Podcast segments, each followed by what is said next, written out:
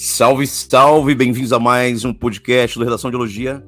Aqui é Fabrício Sérgio de Oliveira e a conversa hoje é com Anderson Tonângelo. A gente vai falar da Unesp 2024, cujo tema foi É possível um offline? E essa pergunta, que não quer calar, é uma pergunta bem capciosa, bem inteligente da Unesp 2024. Diz muito da perspectiva e da pegada das dinâmicas e da tendência dos vestibulares da Vunesp. É? Então, para isso, vamos falar das boas-vindas a Anderson Tonângelo. Anderson, a Unesp 2024 não brincou, né? Os vestibulares não estão de brincadeira. É um tema amplo, é um tema interessante, atual. O que você achou dessa pergunta da Unesp 2024, meu caro? Fala Fabrício, um abraço aí para o pessoal que acompanha mais um podcast do Redação Ideologia, né? Enfim, estamos aí na no ápice das provas, das redações, das segundas fases. E o tema da VUNESP, aqui da Unesp especificamente, ele está muito dentro do esperado, né? Um debate sobre tecnologia, comportamento. Ele vem muito na linha dos temas dos últimos anos da Unesp, com uma pergunta um pouco mais aberta, né, para uma reflexão ampla, uma reflexão conceitual também. Então, um tema dentro do esperado e mais uma vez uma coletânea excelente. É, a coletânea trazia três textos, né? Era ali ele dizendo três textos. É um conjunto de charges, são quatro charges do André Dahmer, que tem uma pessoa, um personagem personifica, né? Uma pessoa, um personagem que personifica. Ficou meio repetitivo aqui. Os algoritmos, as programações algorítmicas, e a gente, nos primeiros textos, um segundo é o Glauco Arbix, professor de sociologia da USP, falando sobre não dá para pensar um mundo sem internet, e o último texto do Jonathan Crary, falando sobre uh, esse futuro offline, a possibilidade desse futuro offline. O que seria esse futuro offline? É uma perspectiva bem interessante. Nós estamos aí no calor das provas, no meio das provas acontecendo muitas provas da VUNESP, acontecendo provas, aconteceu a prova da Unicamp, agora virá a FUVEST, tem prova da FAMERP, justamente na, na tarde de hoje tem a primeira, o primeiro dia da prova da FAMERP, amanhã é a redação FAMERP e ela é VUNESP. E o que vem chamando a atenção, Anderson, nos dois últimos anos, a gente tem que comentar sobre isso, por exemplo, é que a mão da correção da VUNESP ela está mais pesada do que nos últimos cinco anos, assim. Por quê? É, a gente vê isso pelo índice de notas 50 na Unifesp. Por exemplo, a Unifesp, nenhum aluno aprovado, nenhuma aluna aprovada em medicina Unifesp no ano de 2023 tirou nota 50 de 50 na redação. Nenhuma aluna e nenhum aluno no ano de 2022 na Unifesp tirou nota 50 de 50. São dois anos seguidos. O que está acontecendo? Bom, a proposta de 2023 na Unifesp, por exemplo, foi uma pergunta muito semelhante, a estrutura da pergunta foi semelhante. A Unifesp perguntou assim: é possível conciliar mérito e bem comum? Olha só o que a Unesp 2024 pergunta. Olha a estrutura. É possível um futuro offline? É a mesma estrutura da pergunta. E aí a gente vai observar que essa estrutura, dentro de vestibulares Unesp, a Unesp, como o Anderson gosta de dizer, e a gente já repetiu aqui, a gente prestem atenção nos verbos que a gente está usando, ok? Nós dizemos assim: a Unesp, a VUNESP, gosta que você considere os dois lados. Ela não quer que você defenda os dois lados, simplesmente. Ela quer que você considere os dois lados. E quando você pega uma pergunta, é possível um futuro offline? Note que tem sempre uma dicotomia ali para você considerar os dois lados. Sim, é possível um mundo, um futuro offline, e não, não é possível um futuro offline assim como foi na Unifesp 2023. É possível conciliar o mérito e bem comum? Não, não é possível. E, para o outro lado, considere o outro lado. Sim, é possível considerar, né, conciliar mérito e bem comum. Anderson, as alunas e os alunos parece que não estão entendendo, não pegaram essa consideração a ser feita, né, meu caro? É isso que você está notando nos vestibulares aí é, executados nos últimos meses, né? É, Fabrício, eu acho que muitas vezes talvez não fique claro né, para o candidato de que maneira ele vai considerar os dois lados e ainda assim defender o seu ponto de vista, né? Eu vou dar dois exemplos de possibilidades, né? O se, se nós fizermos uma abordagem concessiva, né? Vamos supor, ainda que eu considere, ainda que seja possível um futuro offline, nós fazemos uma concessão dizendo como há mais indícios de que não é possível, esse é um caminho, ou nós podemos fazer uma abordagem utilizando o, vamos, o lado que nós não vamos defender, vamos dizer assim, como um contraponto. Então, eu posso, por exemplo, dizer que não é possível conciliar mérito e bem comum, e, como segundo argumento, fazer uma consideração de que, apesar de parte da sociedade afirmar que é possível conciliar mérito e bem comum, e aí eu vou e faço uma desconstrução desse, dessa linha argumentativa como um contraponto argumentativo. É importante considerar os dois lados mesmo nas questões que são perguntas diretas, que são questões de sim ou não, como essa daqui, né? Então, há maneiras de se fazer isso. Tá? Não é necessário ficar sem defender o seu ponto de vista. Há como defender e considerar os dois lados. Acho que aí tem dois pontos fundamentais o seu comentário, né? Você é, frisou mais uma vez a questão de considerar, ao verbo, considerar os dois lados. Você não precisa defender. E outro ponto central é como construir sua redação. Você disse aí, você pode construir através de uma concessiva, né? Ainda que, apesar de, embora, o embora é muito bom, né? O embora é muito bom para pensar a concessiva. E também é de forma a construir o seu texto com ressalva, com um contraponto. Você pensa o outro lado, você argumenta o outro lado, mas ainda defende um. Né? A gente vai dar dicas aqui de como a prova da Unesp trouxe essa possibilidade, assim como a prova da Unifesp 2023 também trouxe. Nós já gravamos um podcast sobre a Unifesp 2023 falando sobre esse tema. Agora a gente vai justamente observar a coletânea que a Unesp trouxe em 2024 e a gente vai tecer os nossos comentários, né? Como explorar essa coletânea. Vamos lá. Anderson, primeiro texto, como é uma, uma sequência de charges, eu vou tentar descrever as charges aqui rapidamente. Mas diz lá, texto 1. Examine as tiras do cartunista André Dahmer, publicadas em sua conta no Instagram, em 28 de 2 de 2023, em 22 de 2 de 2023, em 23 de 2 de 2023 e 13 de maio de 2023.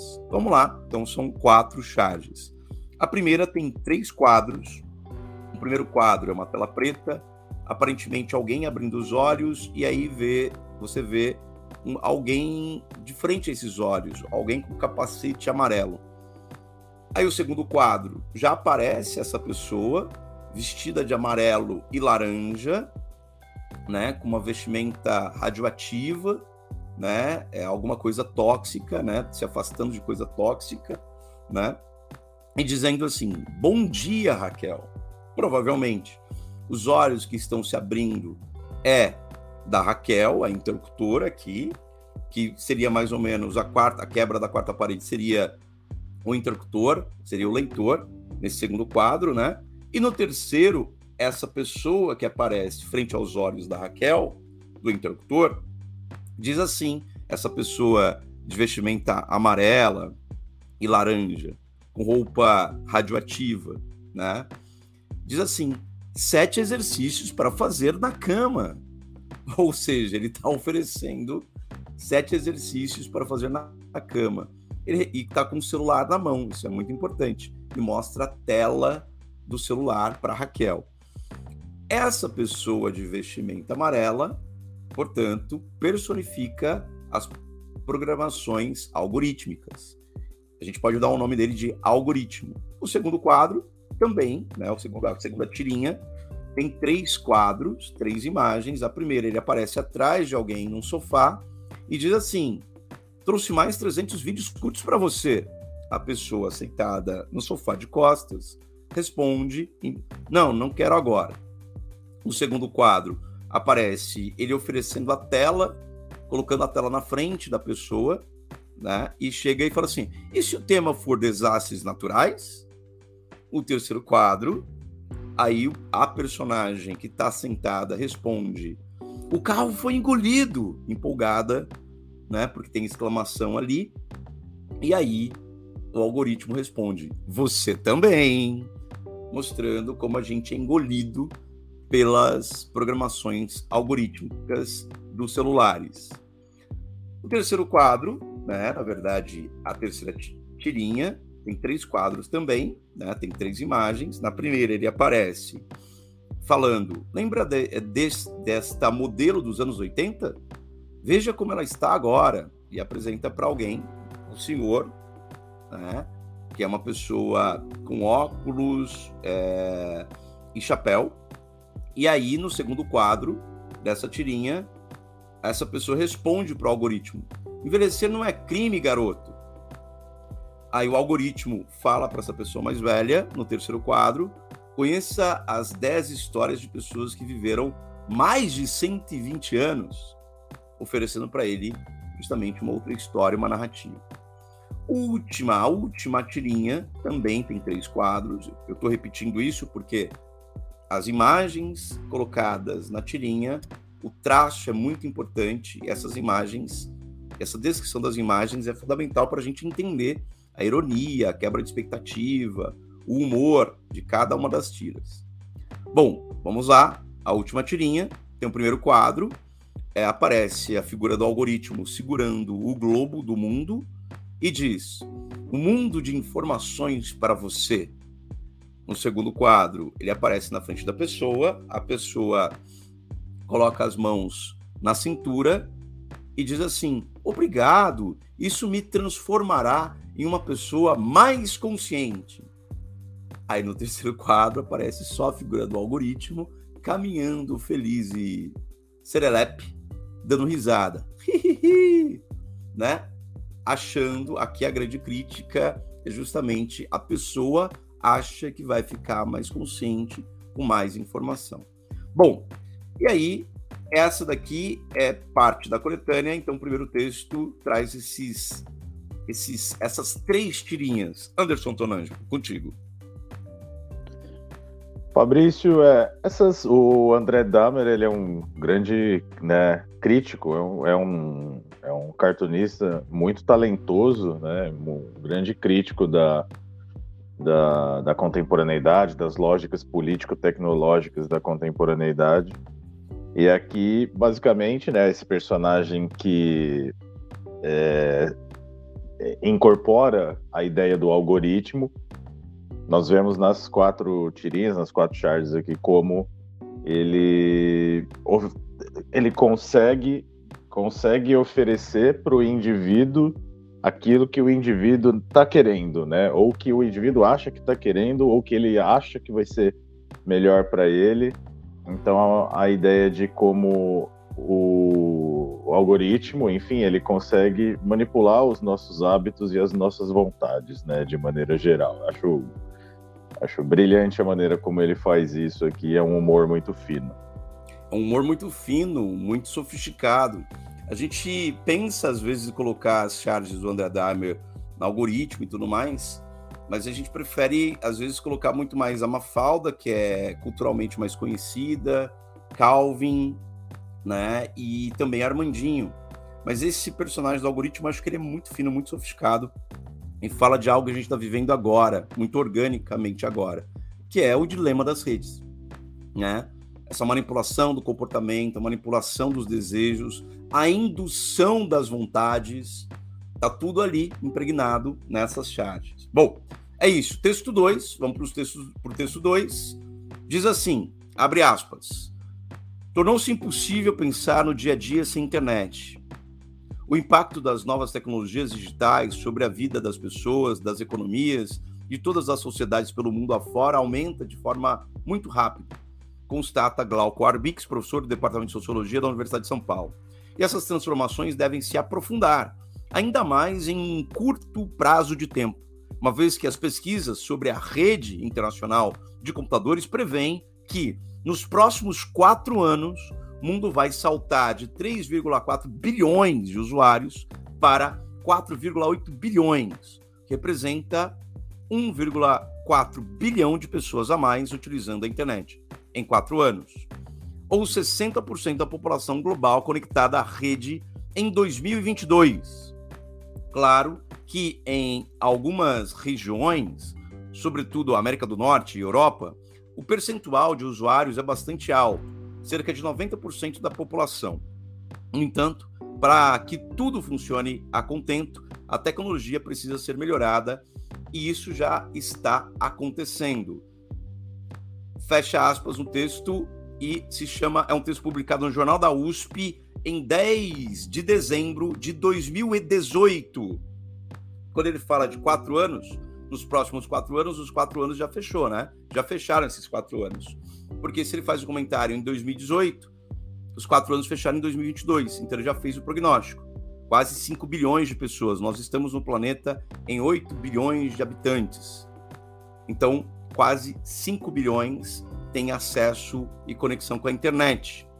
O texto se chama Não dá para pensar em um mundo sem internet, no Jornal da USP. Anderson, grifaria alguma coisa fundamental nesse texto, meu caro?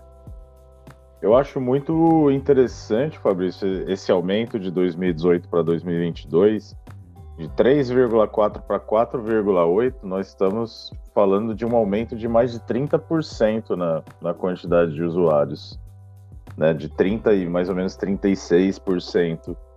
É, é, um, é um aumento muito significativo, né? E como ele está falando de mais ou menos 60% da população global, visto como relações de trabalho, relações financeiras, as próprias relações pessoais, né? Se a gente for projetar também esse âmbito mais do, da vida privada, como elas estão vinculadas à, à, vida em rede, realmente parece, é, pelo, no mínimo, complicado é, projetar a ideia de uma vida offline. Né? Criamos mecanismos que nos tornaram dependentes né, dessa vida online, de alguma maneira. Então, é, a quantidade de pessoas aqui eu acho é um número a ser destacado.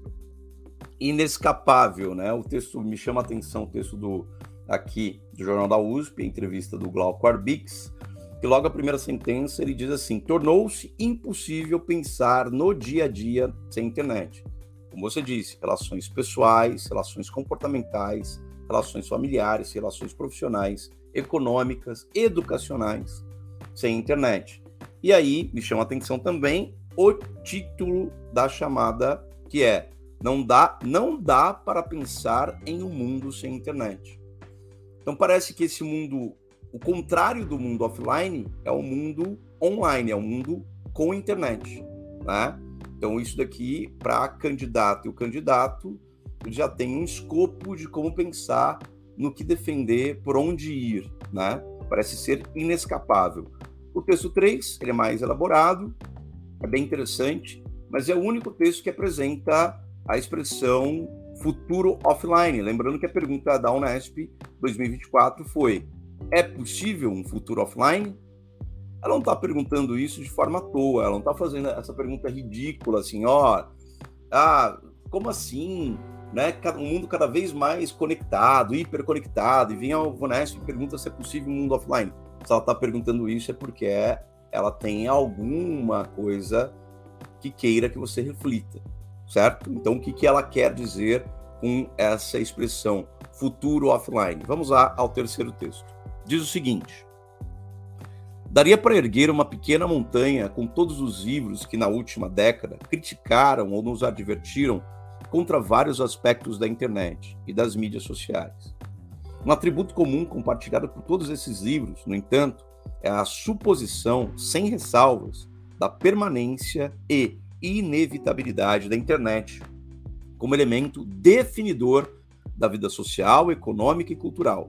O Anderson acabou de falar isso. Em suma, O discurso público sobre as tecnologias de rede se restringe a propostas de aprimoramento e modificação do sistema existente e que aceitam uma realidade inescapável. Com Terra Arrasada, é o título do livro dele aqui, ele está dizendo, né? Com Terra Arrasada, eu estava determinado a não acrescentar mais um livro a essa pilha de textos inerentemente reformistas. Muito pelo contrário, busquei dar voz à necessidade de rejeição e à urgência na imaginação e no empenho rumo a formas de vida e de estar uns com os outros fora das rotinas desalentadoras que nos são impostas por corporações poderosas. Uma das metas era contestar a suposição generalizada de que as tecnologias de rede que dominam e deformam nossas vidas vieram para ficar.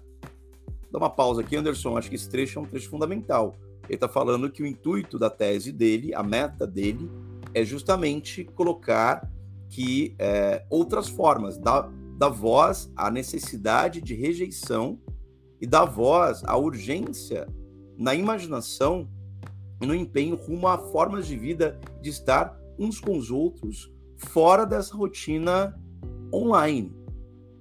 É isso que ele está falando aqui. Vem na sequência, aí vamos seguir com o texto dele. Diz assim, segundo parágrafo: a onipresença da internet desfigura inexoravelmente nossa percepção e as capacidades sensoriais necessárias para que conheçamos e nos liguemos afetivamente a outras pessoas. Isso aqui eu grifaria inteirinho esse período, tem muita coisa aqui. Vamos lá na sequência. Ele está dizendo mais, ele vai dizer mais. Prestem atenção no que ele vai dizer. Sequência do texto do John, Jonathan Crary.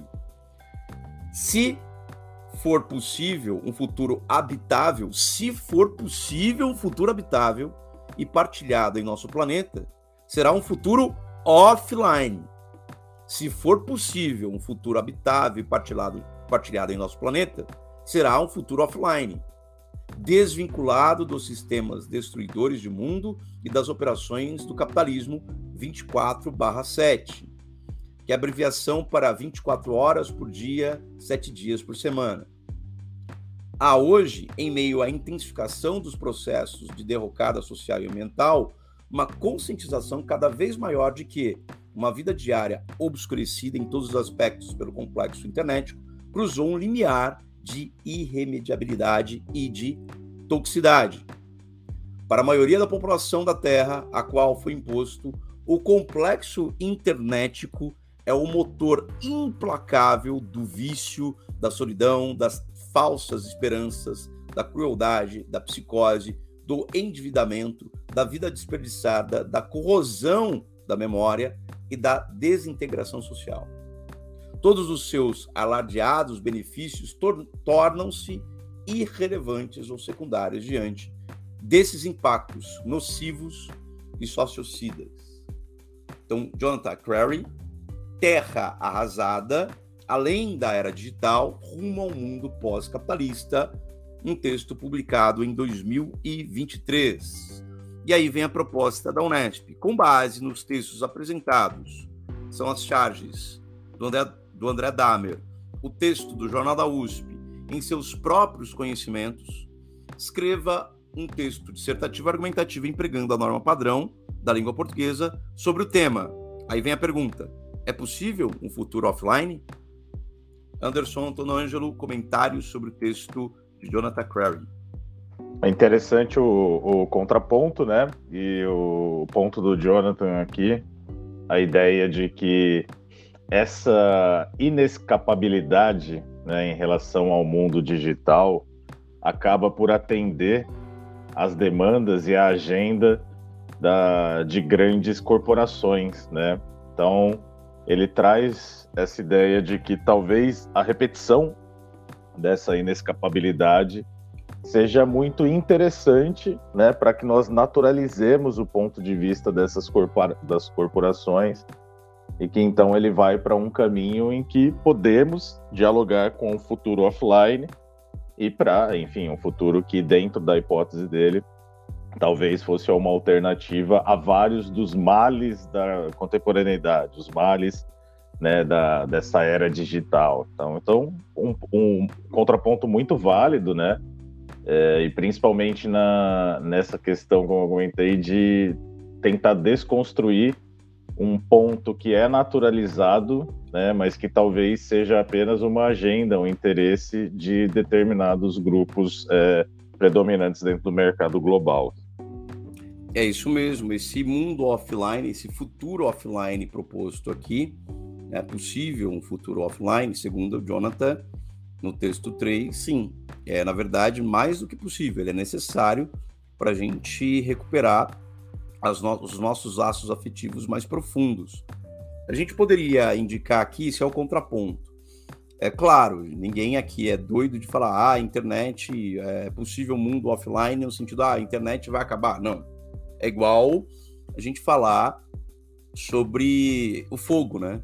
É, depois que a gente é, fez a manipulação e do, dominou o fogo, a gente não deixa de dominar o fogo. Só que a gente não usa o fogo 24 horas por dia.